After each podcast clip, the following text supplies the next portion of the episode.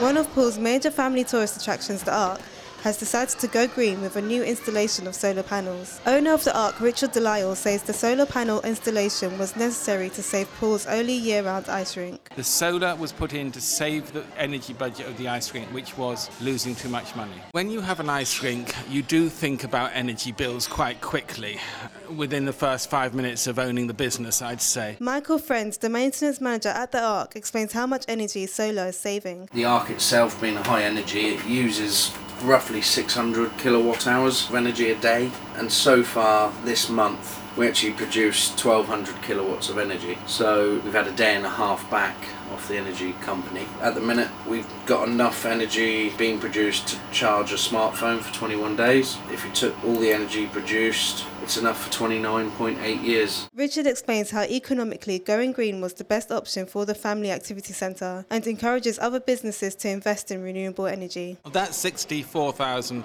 we spent, we are hoping that it will reduce our electricity bills by about six to seven thousand pounds a year. That is how much better off we are as a result of spending this money. So that's a 10% return on investment, which is good. That number works. You've got a 10-year payback and you're doing the right thing. So as far as we're concerned, it works. I would encourage other businesses to go for it. This is the first of many moves to go green for the Ark, with hopes of them eventually gaining a charging point for electric cars. The government made a grant of £150,000 for Poole to put in charging points, and we hope that some charging points will come here. That means we have to lobby the council. They've spent the 150,000 on putting the points elsewhere, but we feel this park is an excellent place because you can charge your car, go and enjoy the park, come back, and the car is charged. That's exactly what you need.